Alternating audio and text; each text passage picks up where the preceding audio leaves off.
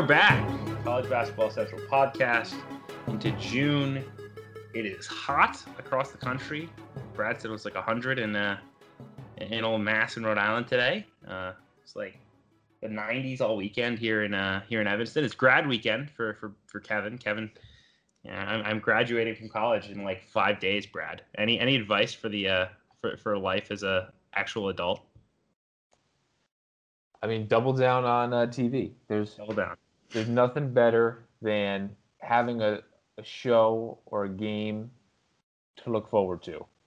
The people that come home and they just scroll through TikTok for an hour, those are the miserable people. And and make sure that your commute's not very far.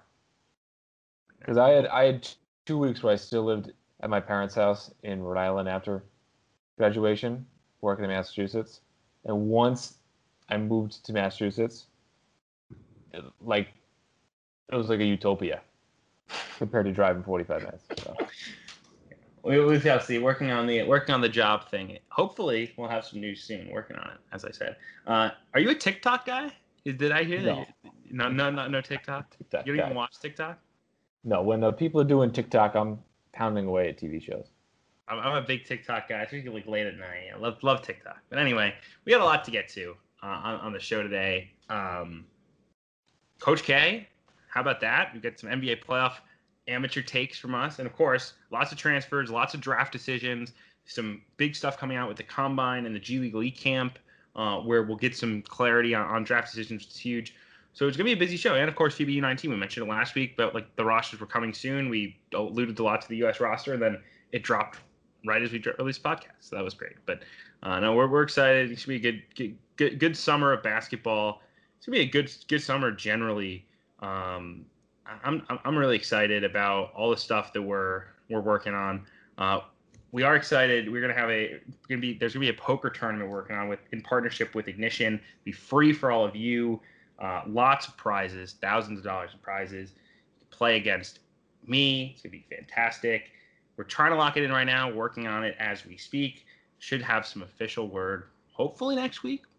That is some of the stuff that's going on behind the scenes. So look forward to that. It should be a lot of fun. Of course, all the basketball takes gonna because we're gonna we're gonna go crazy with with FIBA with uh, AAU stuff. I'm trying to get on the road this summer. Brad, get to like I want to go to Peach Jam.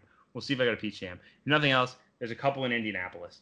Uh, that should be big time. So uh, I'm, I'm excited. I think I think recruiting is to be an entertaining part of the summer, especially as teams kind of figure out who they want to recruit. So one person who will not be on the road recruiting um, this summer is Coach K.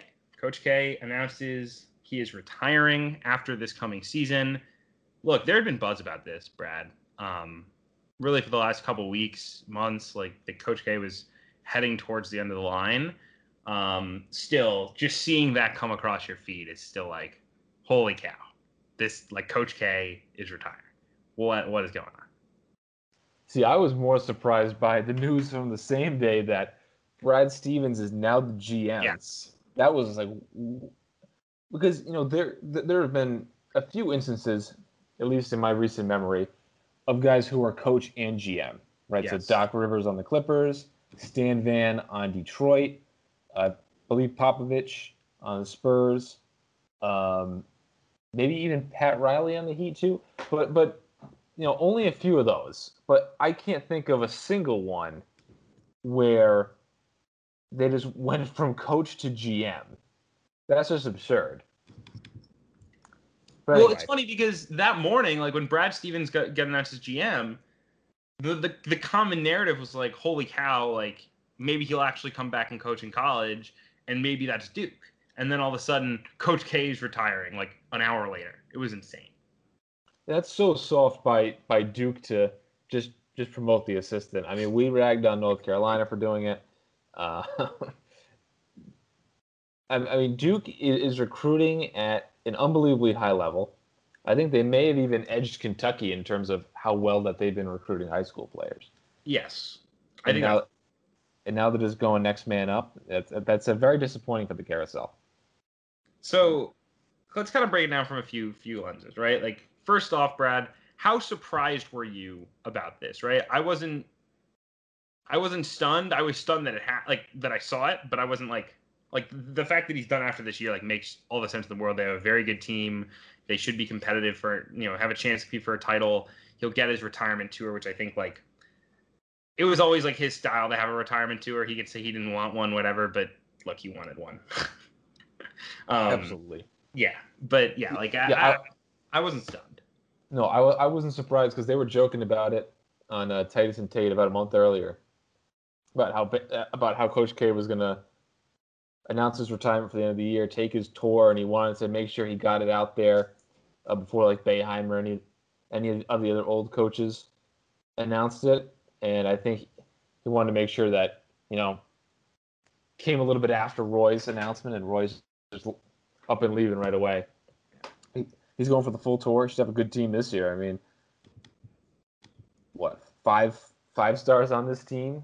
A couple nice veterans mixed mixed in. They have a lot of size. They got some scoring. Um, if you know Roach and Moore can take a step, they'll be right up there with it, with everyone at the top of the league, uh, top of the whole country. Yeah, I mean Um, their their top seven just on paper is absurd. Their top seven of Jeremy Roach, Trevor Keels, AJ Griffin, Paolo Banchero, Mark Williams, Theo John, and Wendell Moore is absurd. I mean, Theo John's your backup center. He's legit good, you know. But so See, so, so Duke's in a good good for spot for now. We'll see. Uh, we'll see what happens when uh, when uh, Scheyer takes over. But this is like an enormous shoes to fill. And I saw somebody tweeted, and I'm sorry, I don't remember who, but imagine if Wojo just won a couple games in February, how a different his his life would be, you know. But Well, Uh, so see, I I wanted to get into the, the the search, right? Because I was asked a bunch by people. I did like some radio shows and podcasts after Coach K like officially announced it, and I was asked like, you know, are you surprised that Scheyer's the guy? And I said, if you told me he was retiring on May first, I would not have been at all surprised. But if you told me on June first of twenty, you know, twenty eighteen that Scheyer be the guy, I'd be I'd be stunned. But the the bottom line is that there just hasn't been anyone remotely from the Duke tree who's been successful enough and would take the job, right? Like the only person with Duke ties that you sit there and say like he would yeah, like he he's good he he fits the bill like like record wise is Quin Snyder. Quin Snyder is not taking the Duke job, right? So so you work your way down and it was reported that Johnny Dawkins and Tommy Amaker were the two you know also rans for for the job. They were probably the two second most qualified candidates, right? But Amaker was you know a failure at the high major level, certainly not a, a smashing success. Um, you know, I would say what the least, you know, the least successful Michigan coach in, on you know, in, in an era. Obviously, Michigan is a, a different level of job, but like Steve Fisher won crazy there. Uh, Ellerbe didn't, but then Amaker was solid, but never, you know, never made the tournament. Um, you know, Beilein comes in, they're they're great, great again, right? Frieder was great. Like this is a historically excellent program. Amaker did not do a great job at at Michigan, so to then hire him off of the Harvard stuff, which is good but not amazing, that wouldn't have made sense. And Dawkins, look, like we saw the Stanford thing, it wasn't good enough. Now to to do it at, at Duke, like no way. I mean, you again UCF, he did a nice job with the Taco team, that was good, but you can't hire a guy who is one game over 500 his last year to be the head coach of Duke. Chris Collins is a failure. Wojo's a failure. You know, Bobby Hurley's not quite as tied in. He's not a failure, but he's not great. Um, Capel is trending towards failure. There just isn't another guy if you were going to stay in the Duke family, and it was always inevitable that you were going to be in the Duke family here. So, like, it, it, it has to be Scheyer. And look, Scheyer has an unbelievable reputation in in the industry. Um, there are guys who have reputations like that guy's that guy's great, and there are guys who are like, eh, right? Like, and Scheyer Scheyer has as strong a reputation as there is. He recruits, like he recruited Zion Williamson. He's recruited, you know, several of these these true, you know, top tier recruits um, that that Duke has had recently. He's really sharp. You know, he recruited Banchero, Griffin, and Keels in this class. Jalen Johnson last class. DJ Steward last class. Uh, Matt Hurt, like the list goes on and on. Cam Reddish, like those are all his. Like the, a lot of these dudes have been Scheyer, Scheyer, Scheyer, Scheyer, Scheyer. So, like from that perspective, it, it should be it should be seamless. And he's a really smart basketball guy, right? Like we we know this to be true. We also know that like Duke has historically in the last ten years not run a ton because they're playing all these young guys. I think I think Scheyer's biggest challenge will be, you know, what is Duke post K? Is Duke a one and done destination? Is there still such a thing as a one and done destination post, you know, with the with the changes to you know the NBA and you know, the G League team, uh, league, uh, the G League Ignite team, and then there's overtime elite, and there's the ability to go to pro earlier. Like, is that a thing? Are they gonna have to go transfer? Like, I think Scheyer's a smart enough guy, but like, no, it's it's a risk. It's just like it's it's it's as big a risk as Hubert. It, it it's very comparable in, in that. I think the only argument for for why Scheyer over Hubert is Scheyer like there were there were better options for Carolina with Wes Miller than there was with Duke. Crazy enough. No, no, um, no, no, no, because that's kind of putting yourself into the Duke box of thinking, similar to the Butler box of thinking, right? Where it's we can only hire someone with a tie. I mean, you're Duke, you can hire anyone. Correct, but you that was never going to happen. Just like North Carolina was never going to hire, you know, outside the family after the legend, it's going to be the end of the family hire, mostly because the, the former coach wants it and runs the show. And then if it fails, it fails, and you fire him and you hire a new guy, and you can hire whoever you want because it's a great job. And if not, it, it, and, and, and if it works, great, you're in great shape, right? But if you're, I'm saying if you had to go in the family for either job, Wes Miller was more qualified than Hugh, was more qualified for Carolina than any of the Duke guys were for Duke, in my opinion.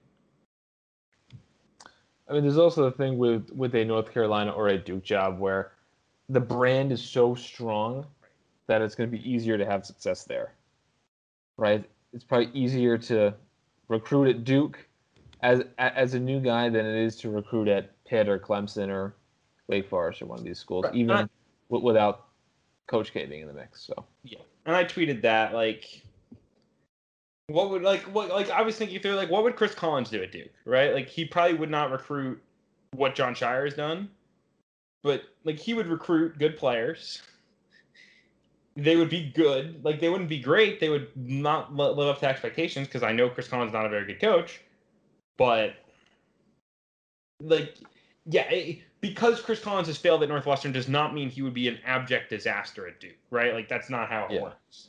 Duke can Duke is good enough as itself that you can figure it out. But no, I mean I think of the choices that they were going to choose from, Scheyer's the best choice. It's just more an indictment on the op- on on the choices. And again, like we've said in the past, the Nate Oats, the Chris Holtmann, you know that tier of coach who is below the Mark Few Jay Wright, who probably wouldn't take any job.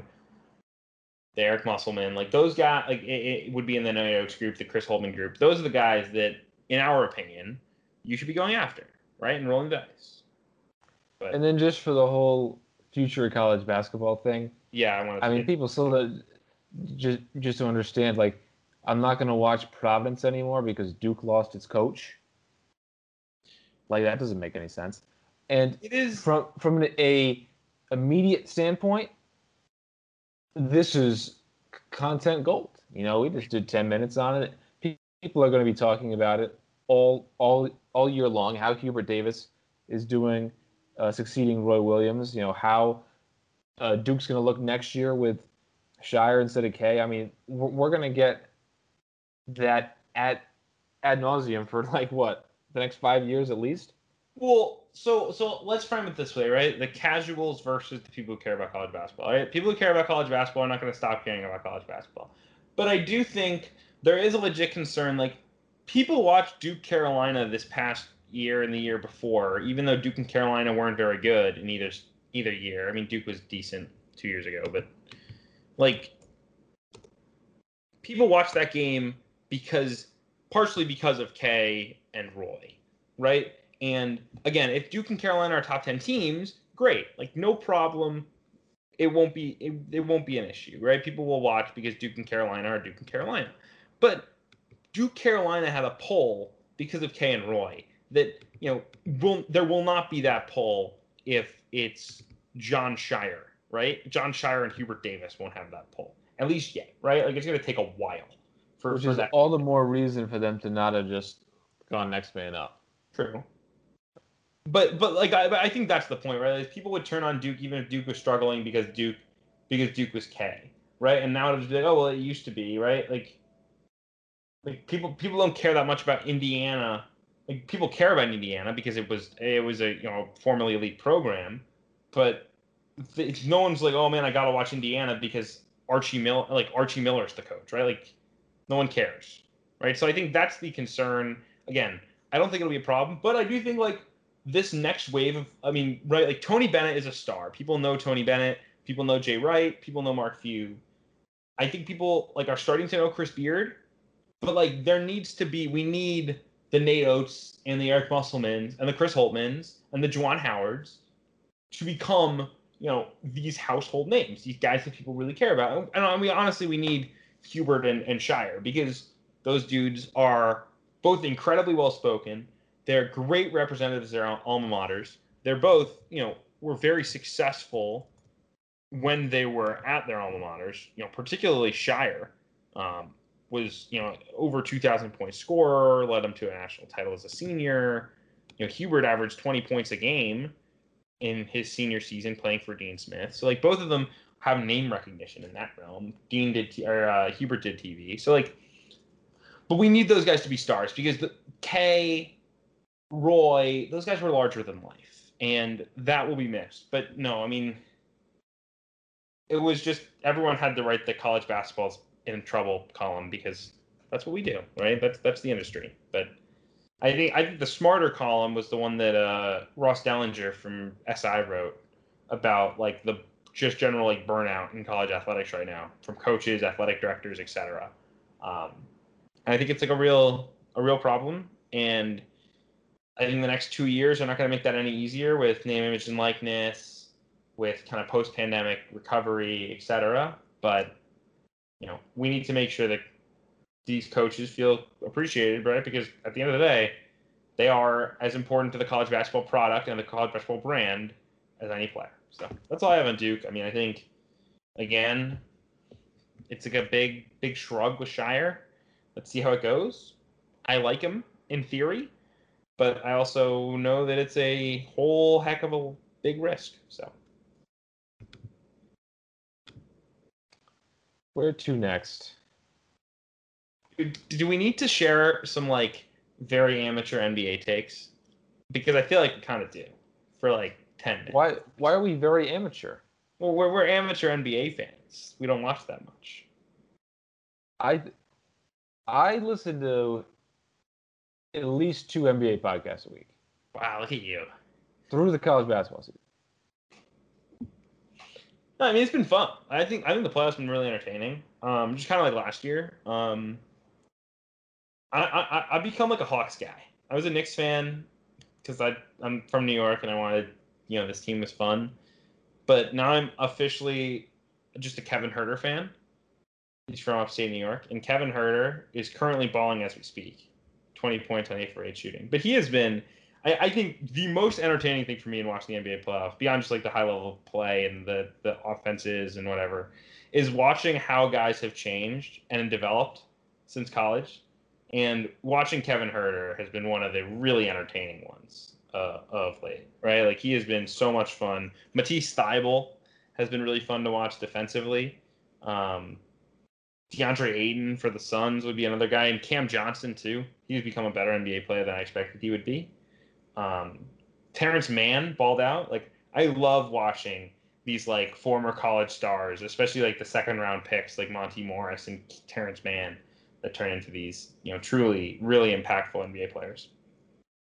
I mean, Jalen Brunson didn't have a good series, but he was uh, certainly in that category as well. I mean, Monte Morris, with all Denver's injuries, is like their third best player right now, probably fourth best player. But um, you with the Hawks, I think, was me kind of with the Suns. I just, I just love how that team team came together. About how Ayton was like this overlooked number one pick, where everyone's talking Trae and Luka, but he's out there at 20 and 10 last night. I'm a big Jae Crowder guy. You know, kind, of, kind of like what what you were saying with the second round picks. He was a a long time second round pick that just like every team is like, you know what? I think we need Jae Crowder to be our fifth or sixth best player. I said this like six days ago, chatting with Yeah. my, my roommate. I was like, how many teams is Jae Crowder been on? It's insane. But like, they're all good. It's just like every good team is like, we just want to round out this great roster with Jae Crowder. because Mikal Bridges is balling out at the three. That gives him two really nice wing defenders, three and four. Then you got Chris Paul and Devin Booker. And Cameron Payne, don't sleep on the third headed monster of that back. And then Cameron Payne is one of like the best scoring bench guards in the NBA all of a sudden out of nowhere. He's got like these shifty drives. He, can scoop. He, he has a really weird looking three point shot where he's kind of askew, um, but it's going down.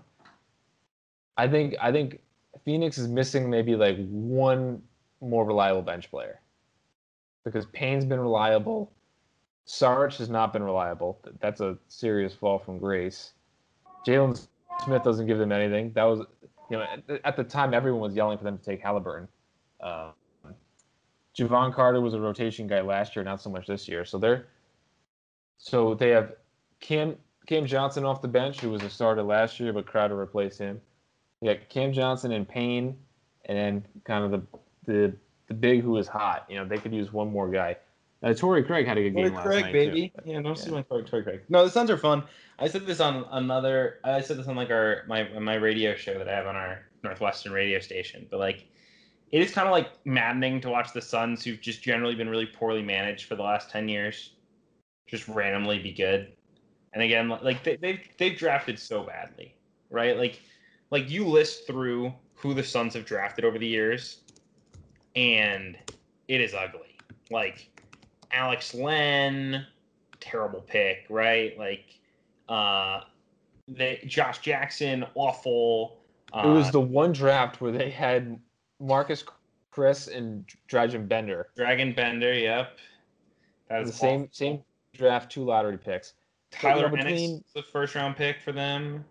Between Booker, Ayton, um, Mikal Bridges, and Cam Johnson, they've they hit enough, you know. Well, they've had enough draft picks that eventually Right.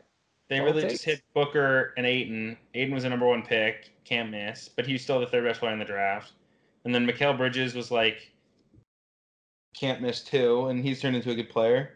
Like Well, Jalen Smith, like you're talking about like Halliburton. Like if they drafted Halliburton, if they drafted like the number of guys that, that they missed on to draft Jalen Smith, who were productive NBA players this year, like the guys who got drafted behind him, Halliburton, uh, Isaiah Stewart was a good rotation player for uh, the Pistons this season. Uh, Saddiq Bey was excellent. Uh, Tyrese Maxey had a good year.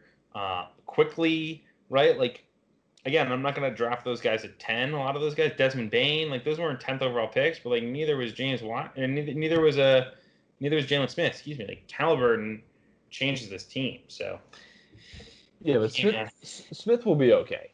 He'll be a fine backup center. Um, but that's not good value not at 10. not.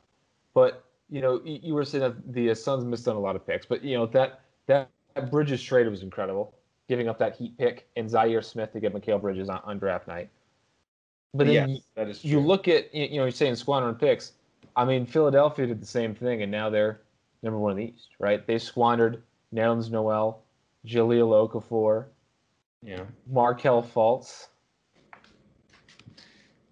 True, but they also drafted Ben Simmons, Joel Embiid. And the Suns drafted Devin Booker and DeAndre Ayton Fair enough. and Mikal Bridges. I don't know, a little frustrating, but anyway, I think the Suns are fun. The Nuggets, are, I mean, this thing is like every team in this playoffs is like entertaining. I'm just sad that Luke is out. Luke is incredible. I still, I still laugh every single time I see the Rashad Phillips tweet where he's like, Luka would be a basic player in college and average 10 points and three assists in college basketball. That was one of the all-time, all-time bad takes on this app. And then and then for the people who now say, "Oh no, you can't talk about the ratings. It's it, you know, oh oh no, a- anyone arguing about the ratings, you don't care about basketball, blah blah blah." I don't see how it can be bad to want your favorite sport to do well. And ratings is how you do well. Social media engagement is not how you do well, right? It's it's the, the people watching those uh, commercials on TNT. So Um, True. I, I get that most of the discussions around the ratings aren't done with a whole lot of factual information or a lot of in, in- informed calls or anything, but right. It's not about. It's not. It's not actually about like understanding TV. It's like Clay Travis hopping on the internet and being like, "Hey, let's uh." Right. let- let- it's, it's all because they kneel for the anthem, you know. th- the ratings are important. And Yes. you know, you know, kind of like what you were saying with, you know, you you want to talk about what Duke was going to do in terms of what they would do realistically. You know, kind of like when people say, "Oh, oh, why do you applaud a GM for getting under the luxury tax?" Because like that's that's how the game is played, right? Like if you're being the GM and you get under under the luxury tax, you know that's a good move. So um, it's not not bad to talk about things realistically. I don't think, but. Fair enough. Any uh, any any final NBA hot takes before we get to the transfer portal and the movement of last week? transfer portal, I think we have another bad get, Oh boy. or maybe it's a good get but bad decision. I, I've been kind of uh, merging those together in my, in my brain, but Kadeem Sai going to Wake Forest when they got Dallas Walton and Tarek Ingram's coming off injury. well, he's coming off COVID. He was shut down for the whole year because of COVID. He got COVID, and then I, I thought he broke his leg. I I was like pretty sure it was a COVID thing. I think he redshirted another year. I Let's thought it was one, one game he played, and then he. He's out for the year as he recovers from COVID nineteen. Is the Oh, I- and they had a big COVID outbreak. Well, I thought it was a leg thing. So maybe so maybe there's some concern with him coming back. He also like really hasn't done a lot. Like he's played he had a, well he medically redshirted 19 20. That might have been a leg thing. So maybe you're maybe you're right on with that and. COVID. But yeah, he played two games. One one of them was against Delaware State. He put up 19 points and on on 7 of 7 shooting against like one of the worst teams in the country. And then they played Longwood and he had 3 points. So like there's definitely no guarantee that uh that our buddy Tariq Ingram is actually good. And Kadeem Sai is like a steady backup center for Dallas Walton. I also think theoretically you might be able to play like a little bit of Dallas Walton at the four because he could shoot. So I don't I don't hate it considering like Kadeem Sai was looking at like East Carolina, which is a completely irrelevant. How about Clemson? Clemson needs a back- backup five. Texas Yeah, needs a backup five. Clemson needs a five. Totally, yeah.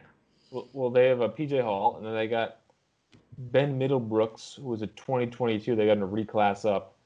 But They, also, with- I mean, they could also play Ben. Um, they also play Naz Bohan as a small ball five, like a Amir Amir uh, Sims mold. He's like kind of he Amir like Amir Sims like I mean, Naz Bohan is like six seven instead of like the six nine Amir Sims is, but like they're a similar player. Um, so I think that could be a, a possibility, but yeah, I mean, I don't know. I mean, PJ Hall is even like kind of like a four, so. Anyway, It should be. I mean, yeah. I, I, don't. I don't. I don't have any Kadeem Sai like hot takes. I think Kadeem Sai is like the epitome of fine as a high major center. If he's your starter and playing 25 minutes a game, you're probably not very good. If he's your backup, why not? You know, he's 6'10. He blocks shots at like a okay rate. He doesn't really stretch, but he takes some threes. You know, he can make free throws. That there there there are worse players out there. He's just like a big big old shrug of the shoulders for me. let's see, and then we also had. So I have a list here. So, okay, but first, I, I- I mean Arkansas. I mean, what what are they selling? I mean, I mean, how are are, are they like only recruiting guys who don't don't have access to verbal commits or uh, or like Jon Rothstein's Twitter or something? Because they have. All right, look looking at this now. I mean, they're gonna have a transfer be their eleventh man. You know, maybe Kamani Johnson, maybe Jaxson Robinson or something's going to be. So, so, so, Yeah. so the newest commitment is Trey Wade, who was committed to Wichita, who went to Wichita State, really kind of well traveled. Which started his career at UTEP, then JUCO, then Wichita State. Was committed to Nevada, then decommitted from Nevada. Wanted to be a little bit closer to home. He's from Marietta, Georgia. Um, decommitted from Nevada. Had a bunch of high majors interested. He goes to Arkansas. He averaged seven points and six rebounds over two years at um, Wichita State. He can stretch the floor a little bit. He's kind of short but stout, like six foot six, kind of 230, 240 bruiser. So, I mean, I, I think it's a good fit. It definitely is not the the biggest show of confidence in Kamani Johnson in particular, because so so so Connor Vanover was out of the rotation by the end of last year. Basically, Muss realize that with Connor Vanover in the game, they couldn't do the the switching uh, the switching stuff that they do defensively that was so good. That was like really their secret sauce down the stretch. And so if you look at Connor Vanover's minutes as as the year went on, they like really faded. It's Connor Vanover, I'm just gonna pull it so we actually have the number. Like he he was starting a lot for much of the year, but like just like did not play in three of the NCAA tournament games. Played four minutes against Colgate, five minutes against LSU, eight against Missouri, six against LSU.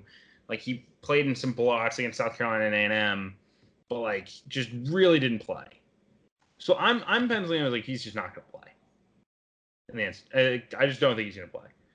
So they need a backup center. Otherwise, because I because I don't think you can play Umude or Au'Diese Toney as a five like they play Justin Smith. So in my mind, that was Kamani Johnson. Now that Kamani Johnson, now now that Trey Wade's here, I'm gonna guess that it's uh that is Trey Wade. Play 15 minutes a game behind Jaylin Williams. I think that works. He could also back up Umude at the four because their guards are pretty small. Like uh like Notae is small, Jaxson Robinson, KK Robinson are both smaller guards. So I currently have Lykes, Davis, Toney, Umude, Williams with Notae, Robinson, Robinson, and Wade as their bench, and then Vanover, Chance Moore, and Kamani Johnson being there, like not playing. Right. I think I I think I have the same. I so so we're sure that uh, Vanover is not going to get a, a, another chance uh, regular season. I mean, it's, it's possible, but I don't see why uh, he would get a better. I don't know why. I don't know why you would recruit Trey Wade then.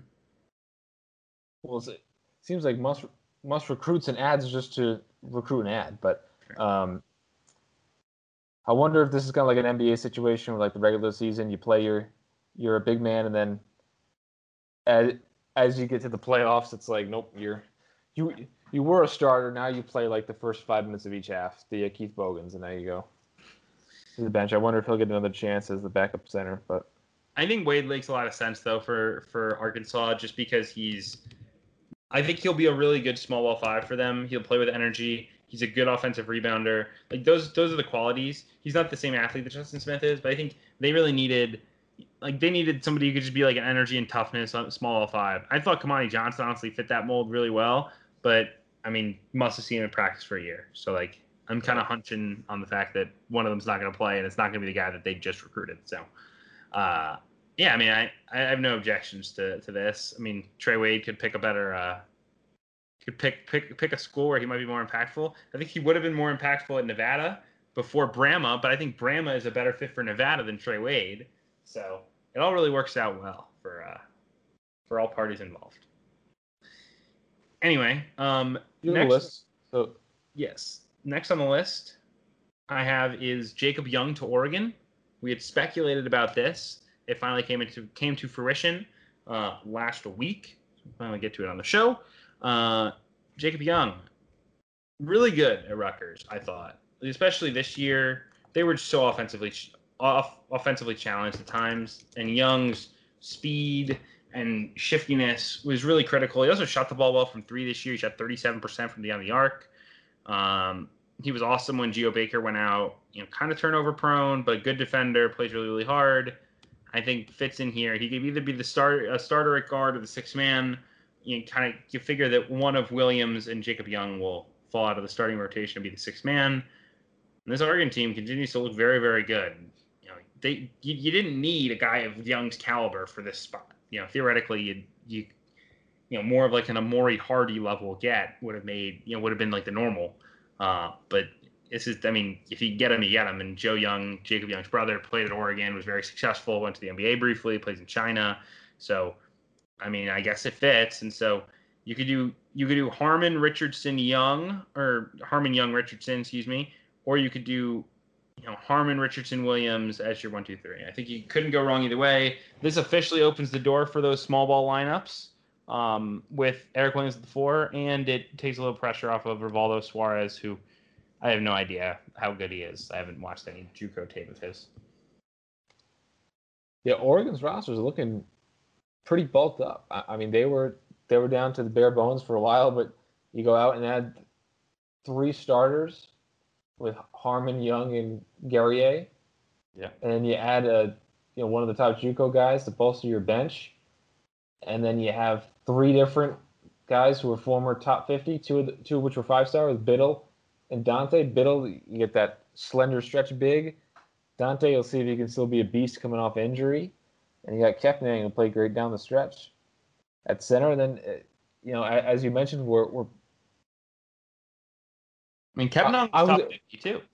I was gonna say that that we were most likely to see a lot of small ball, but you know, with those three centers, you know, maybe uh, Altman will save the small ball for NCAA tournament or late season. But I mean, the good thing that works is like Harmon, Richardson, and let's say Harmon, Richardson, and Williams each play 32 minutes a game, right? Like, it's like a reasonable estimate.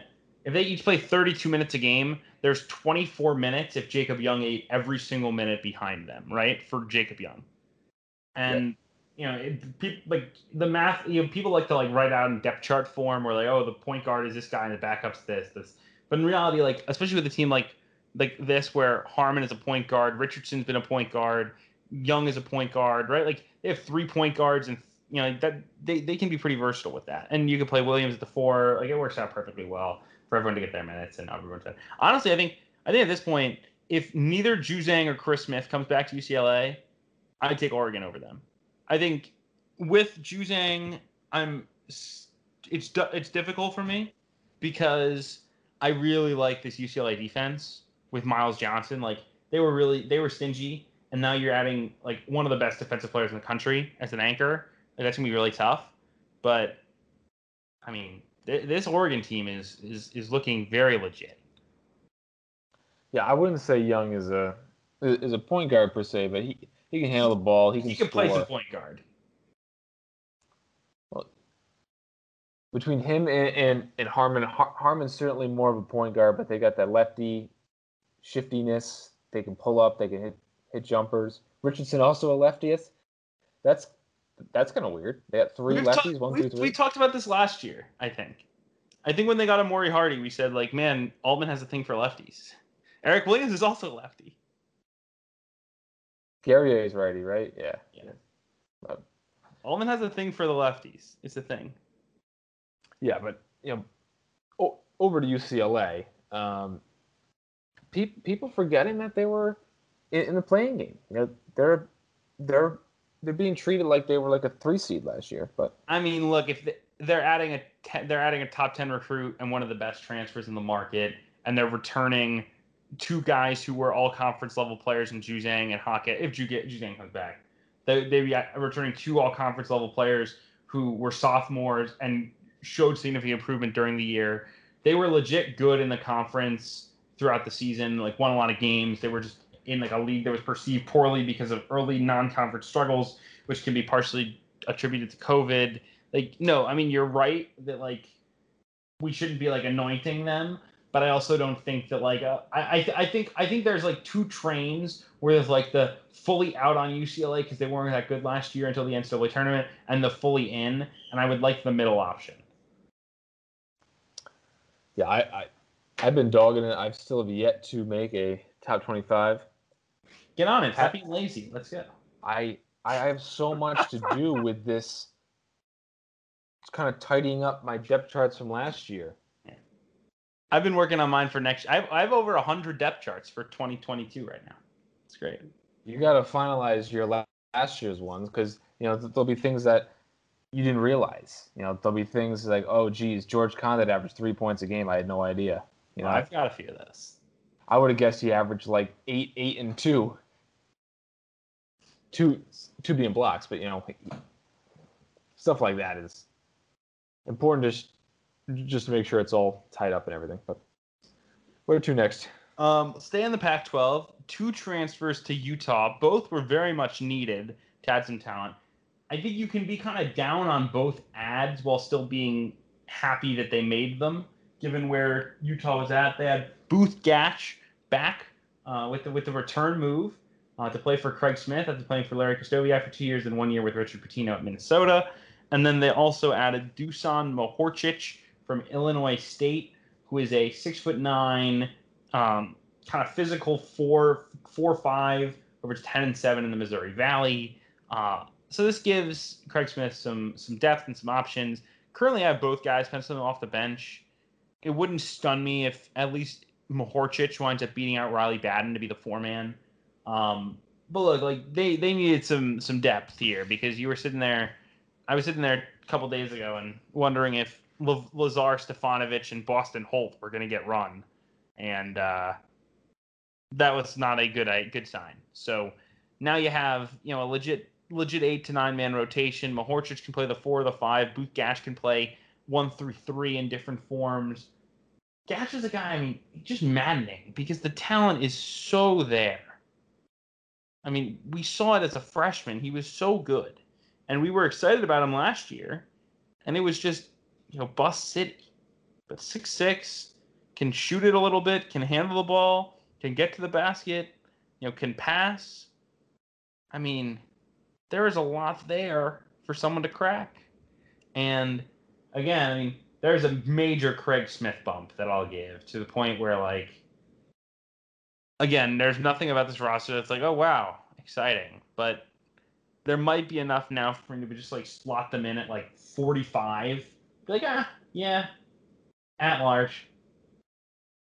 I wouldn't go at large, but you know, we we were talking earlier about you know, you look up and down this roster, it does not look very good on paper, but you know that's that's the same reaction that you had in Craig Smith's first and third seasons at Utah State you know, last year we were moaning about they didn't have enough guard play, which was true, but didn't matter too much because they still were an 11 seed. The first year, I mean, they were completely off the radar until Queta obviously broke out uh, as a freshman. And you know, looking at this team, front court is pretty solid, right? With Battin, Carlson, and and Mahorcic. Um, Mahorcic giving them that inside presence. Carlson, big guy, can block some shots, moves moves pretty well, uh, and he can go small as you mentioned, you can slide one of these guards down. But you know they Marco Anthony as like a glue guy, big point guard. David Jenkins as a scoring guard, and Rollie Worster as a glue guy as well. Uh, that's not ex- it, that's not inspiring a ton of confidence in the Pac-12. Um, so I think even even with the Craig Smith bump, I'm thinking this is like a more of an NIT sort of team. I know, but I mean, again, they've they've overachieved. They overachieved every season except for his one season where Queta was hurt, and even then, they still were they still won the Mountain West tournament. Um, he did it a completely different way at South Dakota. Like, I'm just inclined to believe he'll figure it out. Again, the roster is worse. I agree with you, but like, it's not so much worse that I can't get behind it. So, and uh, Bus Josh was a a sneaky bad player last year. Oh yeah, that, that's oh, one where if like you weren't paying a ton of attention to Minnesota, you probably assumed everything went well. He averaged like nine points a game and everything was a okay. But like he was out of the rotation a little bit. Uh, he, he was moved out of the starting lineup. Right. He couldn't hit yeah, shot. Even, he was even statistically, you're like, oh yeah, you know, he still started a lot of games. Like he was in the rotation. You know, he averaged seven points and four rebounds. Like just struggled to shoot the three. It was the COVID year. Yada yada yada. But like, no, he was bad. Like he, he was really bad. But again, like I'll kind of take my bets on Muss to, or not Muss, on Craig Smith to uh to give it a shot. All right, next next and final high major addition here we have um, Greg Lee to Penn State. Western Michigan transfer, began his career at Cal State Bakersfield, then is now using the COVID year at Penn State. Had a really nice year for Western Michigan on a really bad Western Michigan team. Um, kind of like an athletic six nine guy, not super physical, wants to stretch the floor more than he can, not super efficient at the basket, not a shot blocker. Eh, like I don't see how this moves the needle other than the fact that Penn State's front court was currently six foot six Seth Lundy, who's really not a really not like at all physical. John Harrar, who is solid but you know can't play 40 minutes a game, and then Giovanni Scott, a JUCO guy who's very athletic and like kind of play the four, maybe a little small ball five, but like very different. So getting Lee in helps. I will say like there's a lot of bigs out there, like at least like functional ones. I would really like to see like a Stefan Mitchell there. I could have seen like I, I would be I'd be intrigued by like a KC Ndefo, or you know Kevin Samuel would obviously be a guy that I would swing at. Like I and, I, and maybe they're not done. Like Penn State has still has two scholar or three scholarships, excuse me. So maybe there's an option there, but I don't really know that Lee moves the needle. Um, but kind of fills helps fill out a rotation. They really only had nine total players before the uh, before the signing. So Shrewsberry strikes, and there was some high major interest here from Minnesota and Illinois, as well as some mid majors like East Carolina and uh, Fordham. Absolutely. You got cut out there for a little bit on on me, so. Oh dear. Well, at least the the recording's on uh, your end, so. Is. Hopefully, it's Every, everyone hears it except for me. Yes. I was I was just saying that he doesn't really move the needle, but Penn State needed a big badly, and uh, Greg Lee do- might not suck. So there you go. Still not a, not a ton of athleticism. Still. Right. That's what I was saying. I, I, I thought I thought that maybe like a Stefan Mitchell or a KC Ndefo would have been guys, or Kevin Samuel would have been guys I would have shot for. But yeah, Kevin Samuel's still out there. Where where's he? Hit? Where's the Cisse? You know, not really a Micah Shrewsberry guy, but so the high majors, we have five or so mid-major names. I want to start, Brad. We called this one so hard. Desi Sills. I saw it come across my feed, and I was pumped up. Desi Sills decommits from Auburn, goes to Arkansas State. I mean, he's great for Arkansas State. He's a he was a legit good player for Arkansas. Um, was in the rotation, averaged over ten points a game last year. This year, seven and a half points a game can shoot the three a little bit, can get to the rim, really tough, like a great get. But as we discussed, I mean, the fit was okay. Auburn needs a like a like a two three who can play hard and attack the rim. And then uh, they signed K.D. Johnson and uh, was like, all right, we no longer need your services, Desi Sills. So he finds himself at uh, Arkansas State, who I can't I can't say I think will be like a top two or three Sun Belt team, but kind of to this continued Sun Belt emergence. They do have a great young big man, Norchad Omier, uh, who had an unbelievable freshman year, average over 12 rebounds per game.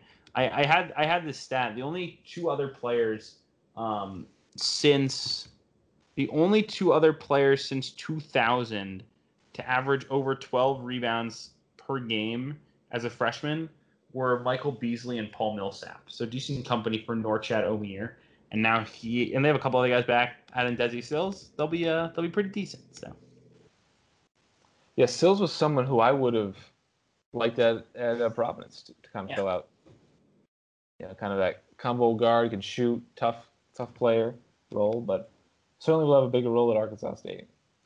And that that that whole conference is cleaning up, and I'm glad that someone finally did did the Muss. You know, they sit down and was like, look. this this situation is not w- what it was when I signed up for this. Yes. No, it works. It works great. The Ehab Amin, Ehab Amin is alive and well. We're gonna rebrand it the Desi Sills. Um, speaking of branding exercises, the Prince Oduro. I mean, we, we don't have to mention he hasn't committed anywhere. I don't want to rag on the kid, but we also mentioned on the podcast that I, I think you, you were joking about Prince Oduro like needing choosing the wrong school and like never playing. Well, guess who's in the portal again? Big Prince, Siena legend, Prince Oduro. Siena to Mississippi State to South Florida. He might find somewhere to go play like 15 minutes a game this time if he's really smart. He's gonna go to like like Fordham. It'd be great. I mean, he he's the worst because right, he starts off by going too low by going to Siena. Not really though. He was a Mac. What were his freshman numbers? Huh? Strong. He averaged nine and he averaged nine and five in 25 minutes a game as a freshman, but he shot 33% from the free throw line and under 50% from the field. Like he was a good MAC player. He was on track to be like an all conference MAC player. Okay. But he wasn't like amazing as a freshman. He wasn't like letting the okay, world. So, so he goes too low at first. Then he goes way too high at Mississippi State. Yep. Then he still goes too high at South Florida. So we'll see uh, if he can find I don't know, like a Duquesne or yeah, Fordham or, or something to just slot them in where it's kind of mid-major adjacent, but you can start. There's got to be a home for him. Transfer number four for Big Prince. Uh, yeah, Sunbelt is cleaning up though, as you said. I'm, I'm like, I'm loving it. I think it's kind of getting like a, it's kind of getting Mountain West light, and I think part of it's that they've been able to recruit like, they've been able to recruit like some SEC guys coming down. Obviously, South Alabama's had a lot of success doing that, but the SEC's become so talented and they're using the portal so well. There's bound to be a lot of guys coming down, and these Sunbelt teams are really doing a great job with it. So that's a cool storyline. Mentioning that, we we talked about Louisiana Lafayette that last week. They're doing a great job. Uh, well, they continue that with Antwann Jones of Memphis and um, uh, Creighton. That's the one. Really took me a bit there. Um, six foot six, physical wing. Did not have a great year at Creighton. I thought maybe you know he would be a more bigger impact player. Um, we talked about this. I think when he hit the portal, Brad, but like kind of was surprised that he wasn't better at Creighton given the Denzel Mahoney, uh, Damian Jefferson contingent were so successful. Uh, but more than a worthy gamble at Louisiana Lafayette.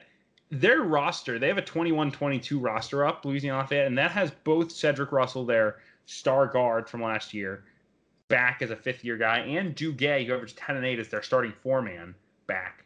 So theoretically, this team has Cedric Russell, Greg Williams, Antwann Jones, Jordan Brown, and Theo Akwuba as their five, with Jalen Dalcourt averaged nine a game at San Jose and Duguay over 10 a game last season as your six and your seven, which is, again, very, very, very, very, very, very good. So, I mean, talk about the size, right? Like Jones at the three, then Jordan Brown maybe playing some four, returning a center at the five. And yeah, J- Jones, I, I was buying a lot of Antwann J- Jones stock c- coming into the season. Obviously, that really flamed out. I thought he was more of a guard than a wing. Um, and I had watched him play a couple times at, at Memphis as well, but I was certainly off on that one. Um, his his confidence seemed seemed to wane. You know, coming off the bench, only playing handful of minutes every game, trying to force up a shot or two to get involved. Uh, I think he's going to have a pretty significant bounce back at, at Lafayette, and I'm sure um, he, he, can claim runoff, and Creighton, Creighton won't care as they added an, yet another top 75 recruit uh, to get their best recruiting class of all time to get a scoring guard in Trey Alexander. Yes. Quickly on that, Creighton has now the four their their four highest rated recruits of all time that they've signed have all been this 21 class, and then their number five is Rati Andronikashvili. It's like kind of insane. So long term talents are in there at Creighton might take a little while, but yeah, between between runoff at Creighton and uh, the Greg McDermott not so nice uh, words uh, that he said in that uh, fateful locker room soundbite. I think Antwann Jones will get his waiver. Um, well, it wasn't really fateful because he turned around and signed the best recruiting class. I mean, that that's the most stunning thing. Right, and they, they more, signed Kaluma, more than, right? More than Kaluma Brad Stevens becoming a GM, more than Brad Stevens becoming a GM or anything. I mean, he just turns around, loses a couple assistants, loses the whole starting five. Okay, well, we'll add five top 100 recruits. Like, who knows how this lineup's going to shake out, or if they'll be any good this year. But uh, long term is positive. Yes. All right, quick couple of quick, quick uh, mid-major hitters before we head to some draft decisions. Um, Jaylen Butz to Western Kentucky, very nice addition talent-wise. I know he has a reputation for being a bit of a bit of a challenge to deal with off the court, but uh, a guy who averaged 10 points and six rebounds at DePaul was efficient, started a lot of games uh, for the Blue Demons, and uh, gives Western Kentucky a little bit more proven uh, depth up front, where Jamarion Sharp would have been penciled in the center otherwise. Jamarion Sharp, very very raw. I talked to a couple people who you know were around around his recruitment, familiar with JUCO basketball, and like amazing upside, amazing shot blocker. Like I want to see how many shots he blocked a game in JUCO. I think he blocked like six shots a game or something crazy like that. But um, also averaged like seven points a game, which is not enough. So yeah, in 22 games, he blocked 140 shots, which is just laughable. But now he can come off the bench, and Butz can start at the five. So you now have this Western Kentucky, Western Kentucky and Oregon always love to strike late. What? So they they've added Jairus Hamilton and Jaylen Butz to your starting front court, two proven high major guys. You have Zion Harmon coming in the top recruit. You have Dayvion McKnight coming back. You have Josh Anderson coming back officially. He announced that fifth year guy.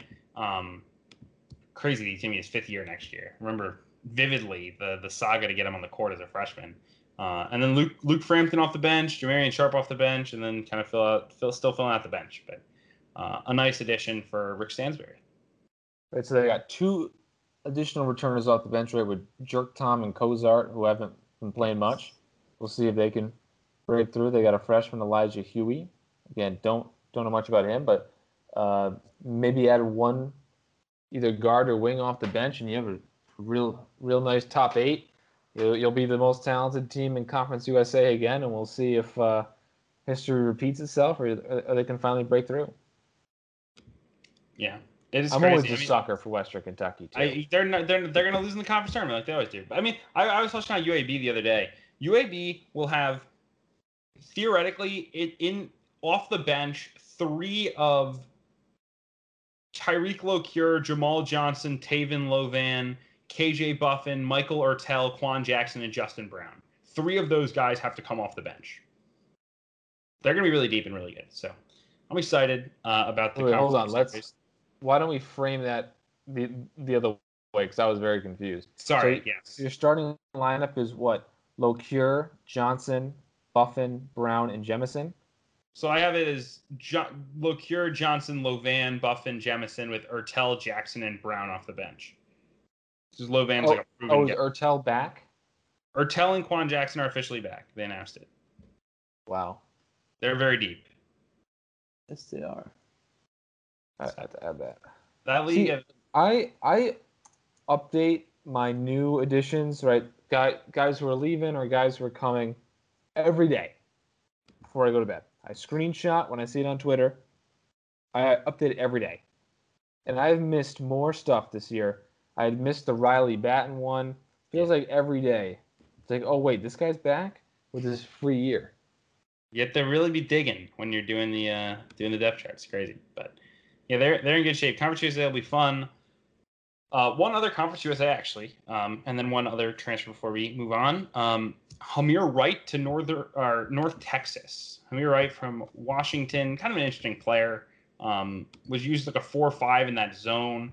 Out of high school, was known as like a like a point forward who could really create. Was a really highly rated recruit. Was looking at Syracuse at Michigan State. Was really the first significant signing for Mike Hopkins, and didn't quite work out. Um, again, was fine like statistically and made an impact defensively, but really shot them out of games at times. Thinks far too much of himself as a scorer and shooter, um, which is why I really like the North Texas fit because that staff will whip him into shape. um, but no, I mean it'll be a versatile front court piece for them. They're they're pretty reliant on the JUCO kid they have coming in, Tylor Perry. Uh, no, not that Tyler Perry. Um, but they need him to step up and replace uh, Javion Hamlet, but he's one of the highest rated JUCO guys in the country, and I don't like betting against Grant McCasland. So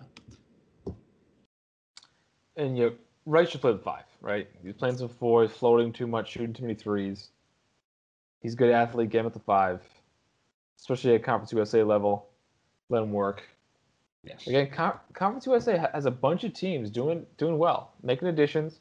Now we got the Sun Belt on, on that same trajectory with Lafayette and South Alabama.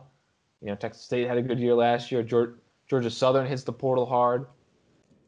So, so I'm glad that we're getting more and more teams that are starting to figure it out.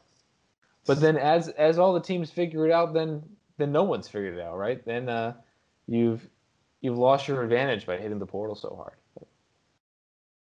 That'll be interesting to see when that switch takes place. Like when when every team in your conference, as a mid major, has like two or three guys from a high major league, then it's like, what's the next uh, next area to be exploited?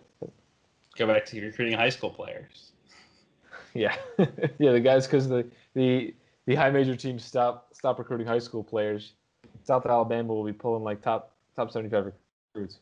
But um, speaking of maybe missing guys, Have I missed anyone? Did uh, Minnesota get a point guard yet? I don't think they've gotten anyone. I think right now they're they're, they're still planning on Luke Loewe as their point guard, which is a, a dangerous sight. All right, last last mid major I have to get to transfer. Um, Andrew Garcia. This one like way under my radio, radar. Kent State. Yeah, great get. Rob Senderoff does a great job in the portal, but you know he averaged nine a game, nine and four at Georgia. Really productive at Stony Brook as well. Um, I believe Danny Pippen is gone. He was awesome this past year, averaged 19 and 9. Uh, as is Mike Nuga, who's off to UNLV. But they do have Malik Jacobs back in the backcourt. They add Sincere Carry, who was excellent at Duquesne. They add um, DeVale Johnson uh, from URI, who I I always liked DeVale Johnson quite a bit. And Garcia and him kind of fit very well together because Garcia is that you know undersized, physical, uh, and, and Johnson is that long, lanky shooter. So that works well. And they also added uh, Akeem Odusipe from uh, Vanderbilt. So nice work from Rob Senderoff, who has long been a, a strong portaler. We got Andrew Garcia with little Gino Ford Bowl, right? He's been to Stony Oh, Brook and he's been to good Kent. State. Strong one. I love it. Now, next up, Bradley. I don't think you're getting another COVID year unless we have another uh, pandemic. Hopefully. That would that would be devastating. That would be horrible. All Coach, right. Coach K wouldn't get a full retirement tour. Yes, that that is the major, with major all the concern. fans. Pandemic. all right, uh, draft slash fifth year decisions. Had a few of them this past week. First off, I just wanted to say there's been a lot of takes about the like early entry list being 350 names. Like there's only there's 350 names on this and only 60 60 draft spots. These kids are are all dumb and it was it is maybe the dumbest take on the internet. Yes, kids over enter the draft. Yes, we know this, but also guys can pull out, and this list this year includes all the seniors because you had to enter because of college letting everyone have a fifth year. That is like such a non-story. Well, it's not a non-story. It's or it's fake news, right? Before, if you're a senior, you're automatically in the NBA draft. You are not. Um, you're not on the early entry list because you're automatically in the draft. It's an early entry. It's your entry. This year, be, and Woj tweeted about this when it when, when it was made a rule. The NBA said instead of seniors being automatically in, seniors have to declare themselves in. So really, there's fewer NBA draft people than there's ever been. Partially because there's less kids just like randomly putting their name in, I think, which is good. But we will get to some of the names that are with the combine coming up and the G League Camp. Some of the names that got invited that will be kind of swing college guys. Um, but a few official announcements. We had Taz Sherman officially back at West Virginia. I kind of figured this is where he was leaning, so not necessarily surprised. Very important to West Virginia's stealing um, to keep him. I would expect Sean McNeil will do the same. Again, the real question is Deuce McBride, who did get a combine invite. I remain very skeptical that Deuce McBride is coming back to college, but he hasn't closed the door. And if he's back, I mean, he's top 10, 15 player in the country. You'd be adding him to McNeil, Sherman, Jalen Bridges, who's good, Paulicap Cap slash Osabuohien slash Carrigan as your five man, Malik Curry and as a grad transfer six man off the bench. That'd be something. But without him, they're they're a little bit weaker. But Curry can manage the point. Uh, some maybe upside with Kedrian Johnson. We've talked in the past about the year two JUCO guys stepping up. So maybe there's something there, but uh, Taz Sherman gives them a much needed work, uh, con- confirmation that he will be back in Morgantown in 2021. Yeah, I mean Sean McNeil and Taz Sherman were both that year two JUCO jump this past year.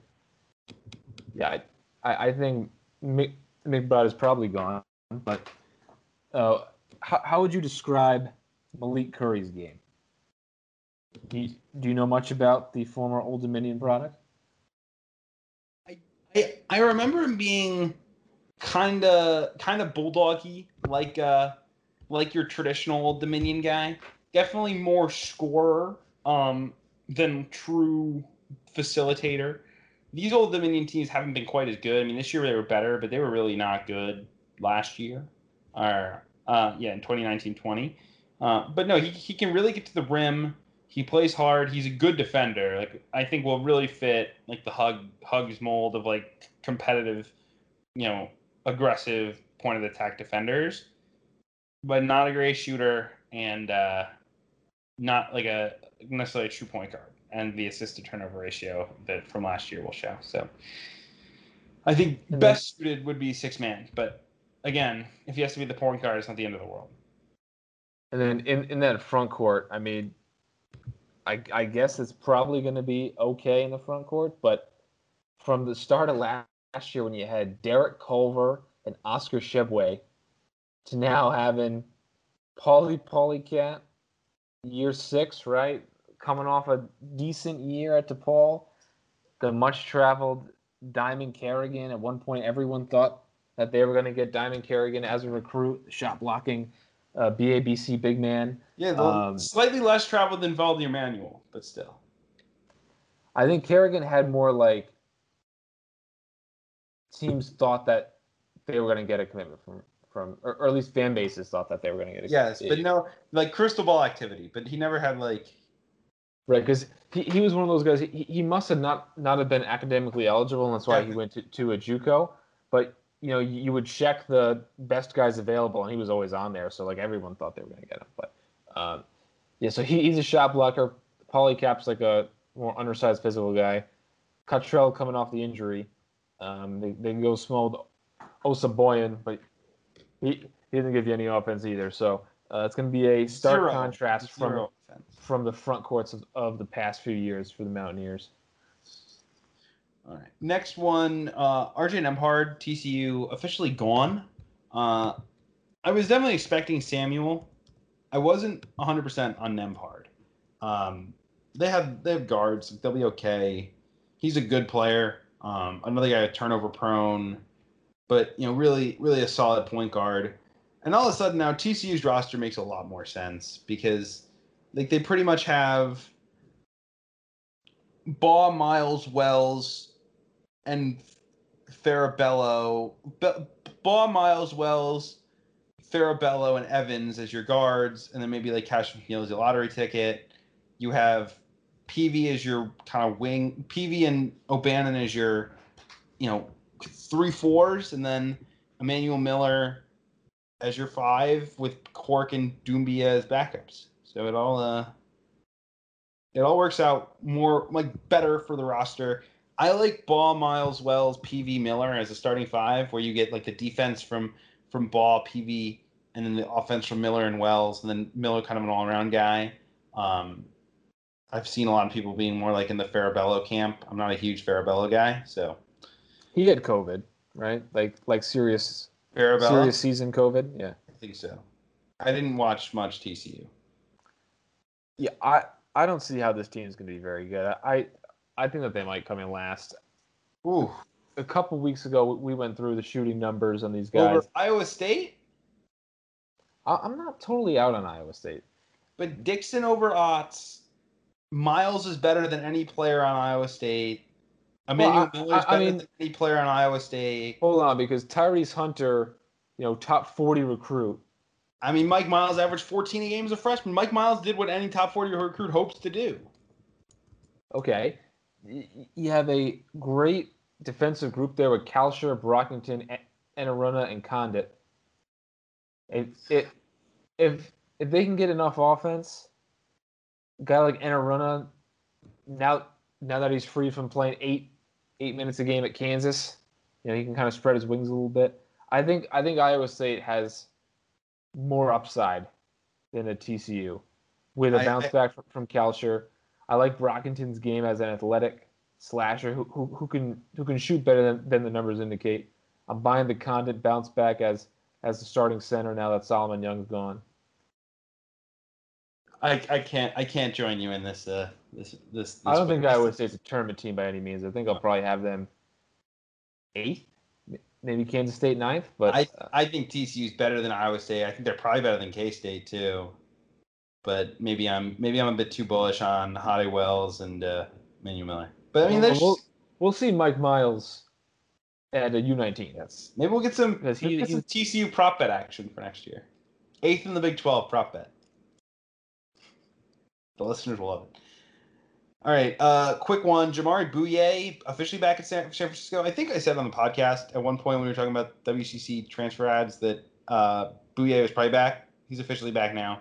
They've got a good group with uh, him, Khalil Shabazz, Gabe Stefanini, um, and then lots of like long shooters and Coonan, Meeks, Reuni uh, as like threes and fours. Pay starting at the five, he'll be very good for them. They have Rishwain. Like there, there's something here. I, I don't, I don't know that it's like at largey. I know that they think it's going to be at largey. I'm a bit skeptical of that, but like I, I think it's definitely better. I think it's better than the Loyola Marymount group that a lot of people are hyped hyped about. I think it's better than Pepperdine. I think it's better than St. Mary's on paper. Um, I mean, I, I could see them being the third best team in the conference. They were really hampered this past year by not having a center, and Tep- Tepe will help. And so, Bouyea back is big. He's he's really good. He he balled out in that game against Virginia that everyone remembers. I remember being at work for that. Oh, And I was excited as, is that Black as the uh? Virginia hater. Working Black Black Friday, brutal, Yeah. Oh yeah. very brutal. Yeah, give it to do that. But um, yeah, I- I'm I'm not sold on San Francisco, San Francisco as an at-large team. I mean, No. we have so many high major potential at-large teams. And I think- way, I think way too many. I think even like looking at again, there's value in playing BYU and Gonzaga, but like I think like when you look at like the like the Sun like the Louisiana Lafayette's and the you know the UABs, like I think those those are a little bit above. But I think San Francisco will be like top 75 though. So Yeah. good for them. Um, JT Thor is officially officially gone from Auburn. We mentioned that he was on the Goodman list and we're kind of confused by it. So he is officially gone. Apparently, he's getting a ton of buzz at his workouts. For a three-on-three game, or I guess he shot the lights out. Yeah, apparently he's showing off some shot creation ability, which is like, eh, nice story, buddy. But we'll see. I mean, I I, I buy the upside as an NBA player, but Yeah, me too. it, it- I think it's a it's a journey. Uh, quickly, quickly, uh, Keyshawn Bryant and Jermaine Couisnard are officially back in South Carolina. There's a big old shrug for me. I don't think South Carolina's very good. I don't really get what um, Frank Martin's doing. This was something that uh, I was listening to the uh, the Weave podcast. Their their take on South Carolina. I forget which of the guys mentioned it. Uh, mentioned it. Did you know that South Carolina was third in the country in tempo this year? That is wild. I had no idea, but they played small, right? They had the two ball handlers with Couisnard and Lawson, then they had two athletic wings with Minaya and Bryant, and then a smaller center. You know, they they weren't trodden out. Maik Kotsar and uh, Chris Silva banging banging the block. Right. It is. I I don't I don't understand when you play the style that South Carolina does, like foul, foul, foul, foul, foul. Like, like when you foul as much as they do, to play fast is so dumb. Because a more possessions means more opportunities for guys to get in foul trouble, and b it means like the score gets run up with free throws, which you don't want. But man, they yeah they, they, they played really fast. They're like a weird team. They were really bad down the stretch. They were coveted like crazy, so I don't blame them. But like they were bad. So getting Bryant back and Couisnard back is helpful. Seventh Woods is in the portal, which leaves them with some point guard questions. Right now, I have the penciled in as like Couisnard, James Reese, Keyshawn Bryant, AJ Wilson, Will- Wildens Leveque, with uh, Devin Carter, Eric Stevenson, Chico Carter, and Alanzo Frink off the bench. So let's let's kind of take a second and, and, and break down some of these guys. Right, you have Couisnard as a scoring guard. Bryant doesn't shoot it, but he's athletic. He's, he's lanky, but he can play three and four. Frank, big body, has shown some more offense and some more ball skills at the FIBA level than he has at South Carolina. I'm not not selling my Frank stock. Yeah, Leveque is a big body, re- rebounding center, moves okay. What's AJ Wilson? What's the AJ Wilson elevator pitch?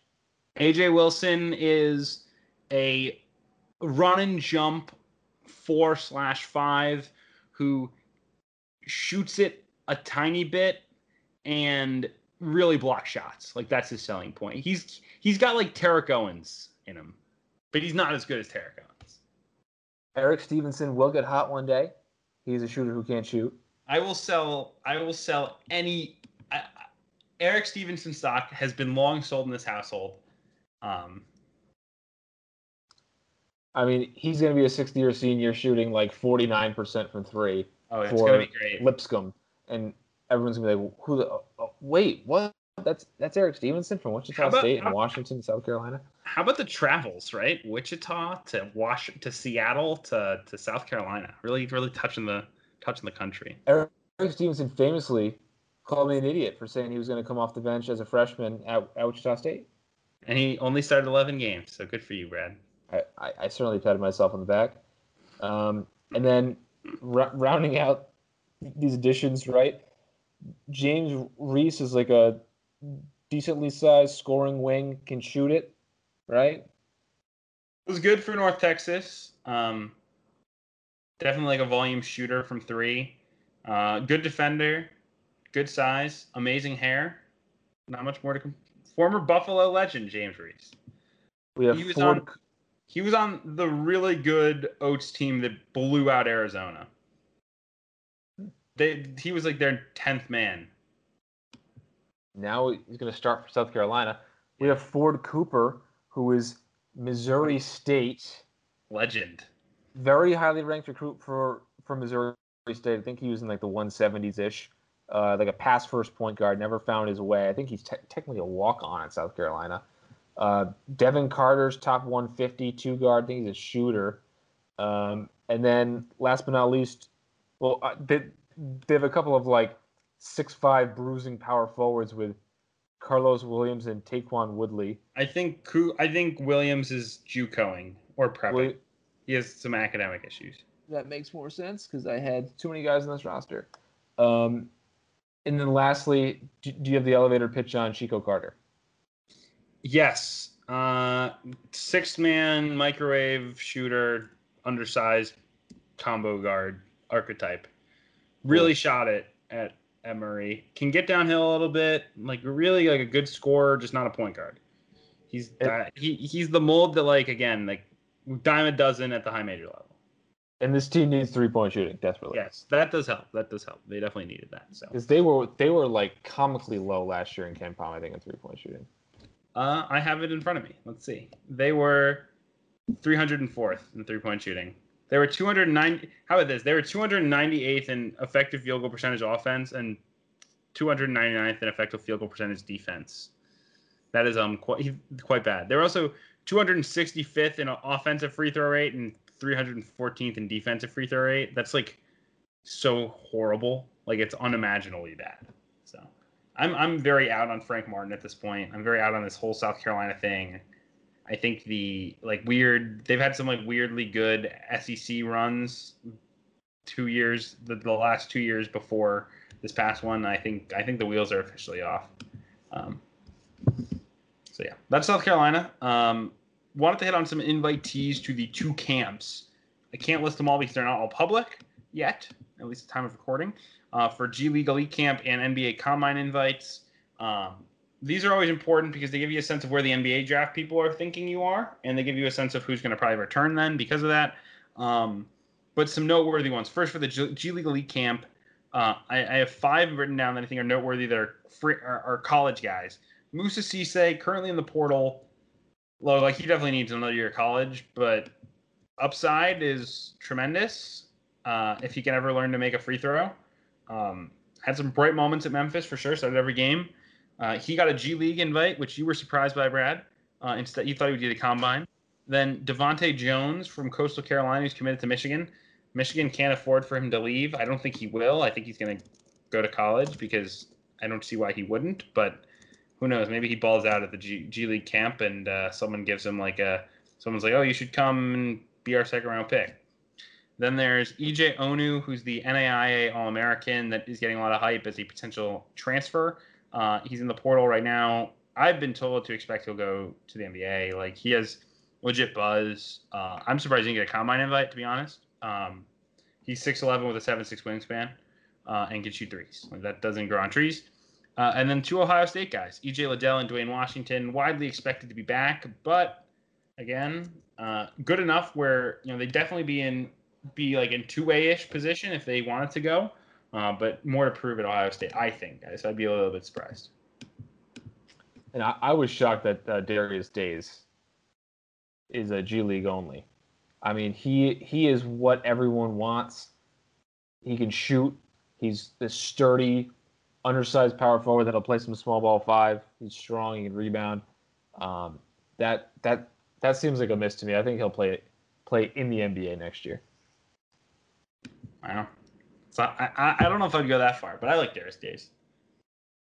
All right, NBA Combine invitees of note: uh, Julian Champagnie, massive decision for St. John's. Like, would be just backbreaking for them because they're not a tournament team without him, and this is year three with a veteran roster with good talent. Like, they need him back. One of the best scorers in the Big East. He needs to come back for St. John's, but his brother's already staying in the draft. He's now got a combine invite. Like, he can really shoot. I mean, that would be a, a crusher. Nearly 20 points per game this past season. Also, Terrence Shannon getting a combine invite. Now, this is an interesting one. I had been thinking he was gone because, you know, with the coaching change and he's got some buzz as a draft prospect, you know, he's productive, whatever. I always think he was kind of leaning gone. But then he tweeted today, actually, about the official announcement about Gonzaga and Texas Tech playing, about how like excited he was. Like he, he tweeted like a like a exclamation point eye emoji thing. So maybe uh maybe Mr. Shannon is uh is coming back to Texas Tech, which would be huge because with Shannon they have a chance to be very good, especially if they get Bryson Williams, who is officially visiting them right now. Um, then Deuce McBride got a combine invite. Makur Maker got a combine invite. You mentioned McBride earlier as a very important guy. We don't have to talk about him more. Makur Maker, literally, I think just like an NBA GM curiosity thing because I just haven't been able to watch him. And then here was an interesting one. And the reporting on this is a little suspect, so I'm not like 100,000% sure whether it's G League or Combine, but it seemed like Combine. Uh, Dawson Garcia from Marquette. This is a critical decision. I mean, obviously, he'll, he'll be one of the better players in the Big East if he comes back. Uh, a local news reporter said he's going to be at the Combine next week or later this month in Chicago. Uh, so if he is, if he's at the Combine, that'll be a very interesting name to watch. Yeah, both Garcia and Champagnie. Those are two huge decisions for the Big East. Obviously, Terrence Shannon for Texas Tech. If if he's back, I think Texas Tech's a tournament team.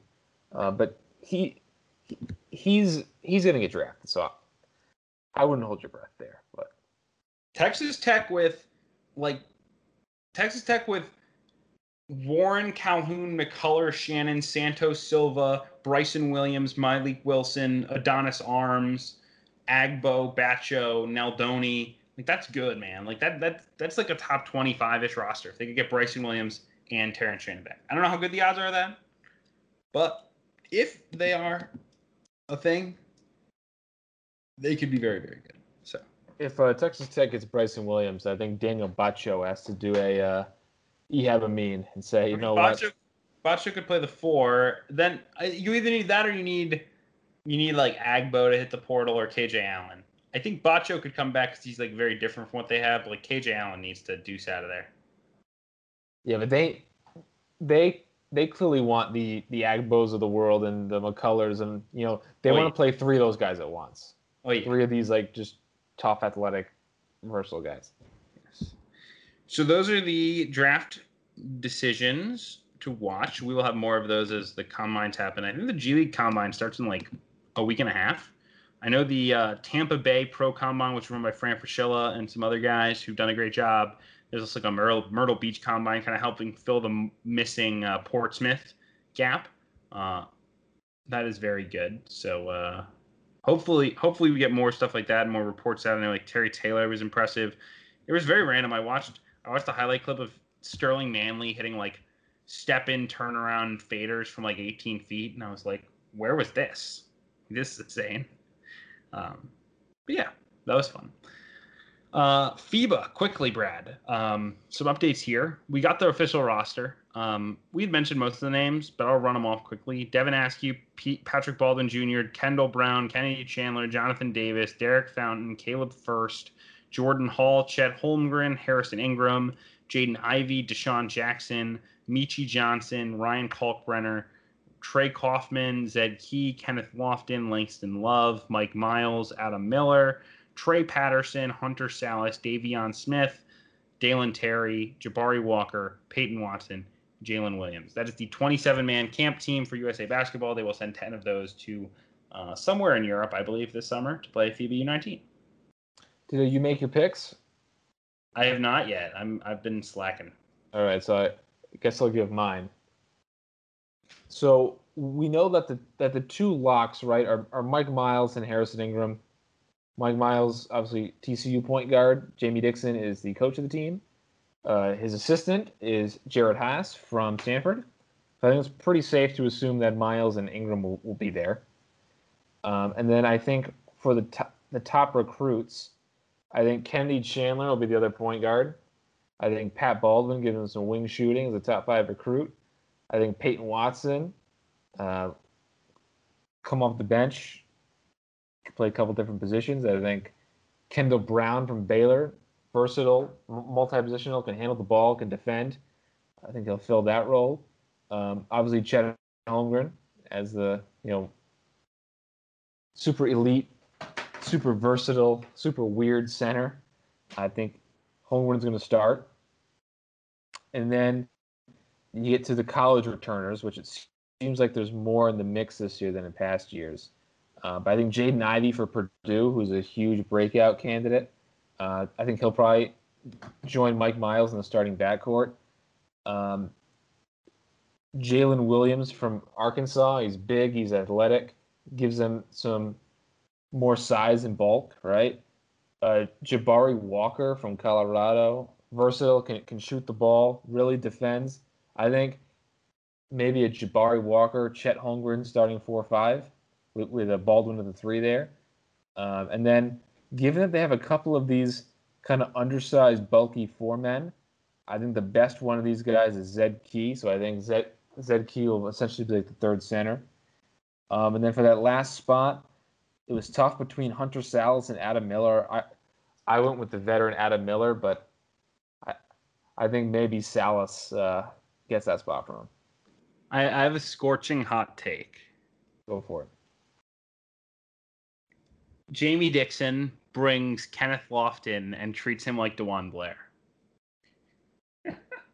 That could, I mean, that explains why there's Zed Key, Kenneth Lofton, Yes. and then I, I'm not, su- I'm not familiar with these Purdue guys, but Caleb Furst and Trey Kaufman aren't, aren't aren't they kind of bulky power forwards too? yes. I believe so, especially uh especially um what's what's his name? Uh Kaufman, I think is very bulky.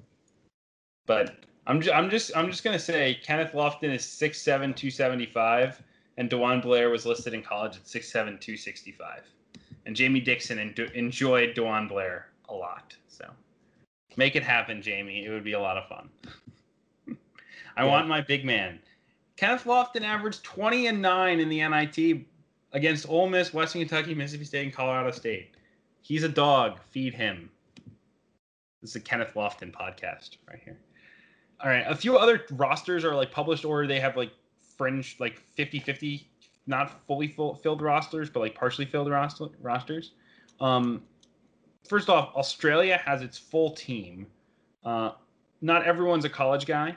Um, one who is that is like a, a name to watch would be Blake Jones. Is going to George Mason, a late signee there. Uh, one of George Mason's assistants, I think Nate Tomlinson, has some Australia ties and brought him in. He's apparently like pretty highly regarded, uh, so that should be interesting. Uh, excited to see what he can do. Uh, they also have Taran Armstrong, who's going to Cal Baptist next year. He should be pretty good. Um, there, R- Reyne Smith. Uh, he's going to play at College Charleston. He's another another guy for for this Australia team. About half the Australia team's college basketball. There's another guy. I think his name is David Aquera, uh, who played. He he was at. Uh, he, he has a bunch of high major offers. Like Oklahoma State and Arkansas all offered him, but then like ha- he hasn't gone anywhere. So I don't know what's what's happening to him. But he'll be an interesting name to track. Uh, and then there's another guy, Akola Gak, who was going to be at. Uh, I think he was at Blair Academy, and then turned Yes. pro in Australia. So some interesting names there uh, on the Brother is Australia team. Gak from Miami, I believe. Oh, good, good one. I didn't know that. Um, I have a France preliminary roster. Um, there's this, I believe Diabate is like frin- on the fringes of whether he wants to go play or not. So that'd be big. Moussa Diabate going off awesome. to, yes. So, but a few names that are very noteworthy would be uh, Daniel Batcho, we mentioned before, Texas Tech, transfers from Arizona. He's an interesting player. Um, Yvan Ouedraogo, Nebraska, headed to Grand Canyon. Uh, so that's a name worth watching as well. Uh, another name that has like some NBA potential is Victor Wembanyama.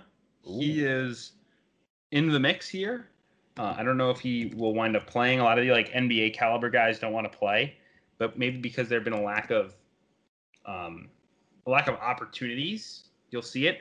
Also, some some fresh some signees. I don't have all of them listed because I haven't gone through them, but uh, Louis Lesmond, who's going to Harvard, I believe. From he played high school ball in Illinois. He's like an interesting player. He's playing. He's on the French like 24 man roster.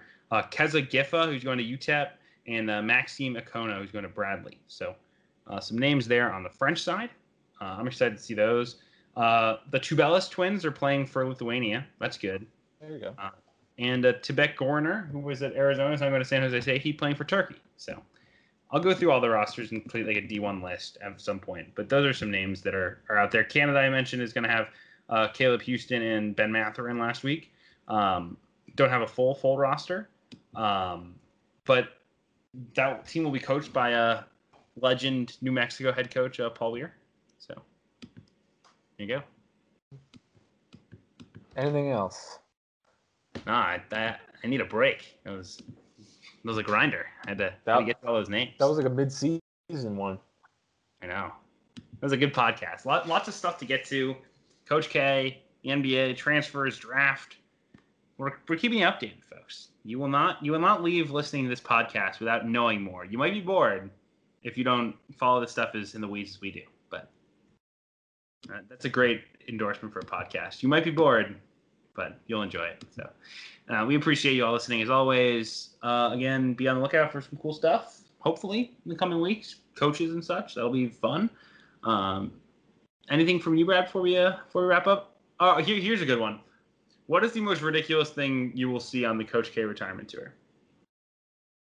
What is the most ridiculous thing we'll see? I Yeah. feel like Josh Pastner is going to do something ridiculous. Oh yeah, that's a good one. Give him like a face mask. And like he'll have like a big grin on his face or something. Yeah, Yes. either him or, or like Boeheim saying so, saying something uh, off the cuff and uh, ridiculous. I, I need him to be going to Syracuse next year. Like I need that game to happen. The Carrier Dome will be electric. K will probably be mad the entire time. Boeheim will say some weird weird stuff about how he's coaching until he's 85 and like he saw like K is soft for retiring. It's gonna be gonna be terrific. I think you uh, stumbled on our podcast slogan too, which is "You might be bored, but we're not." it's a really ringing endorsement for a podcast. Two guys who like to talk. Feel free to listen. I think that's every podcast, though. That is absolutely. It's gonna be awesome. All right, we will. Uh, we will see you all next week uh, with another episode because that's what we do. We pump out entertaining content for you.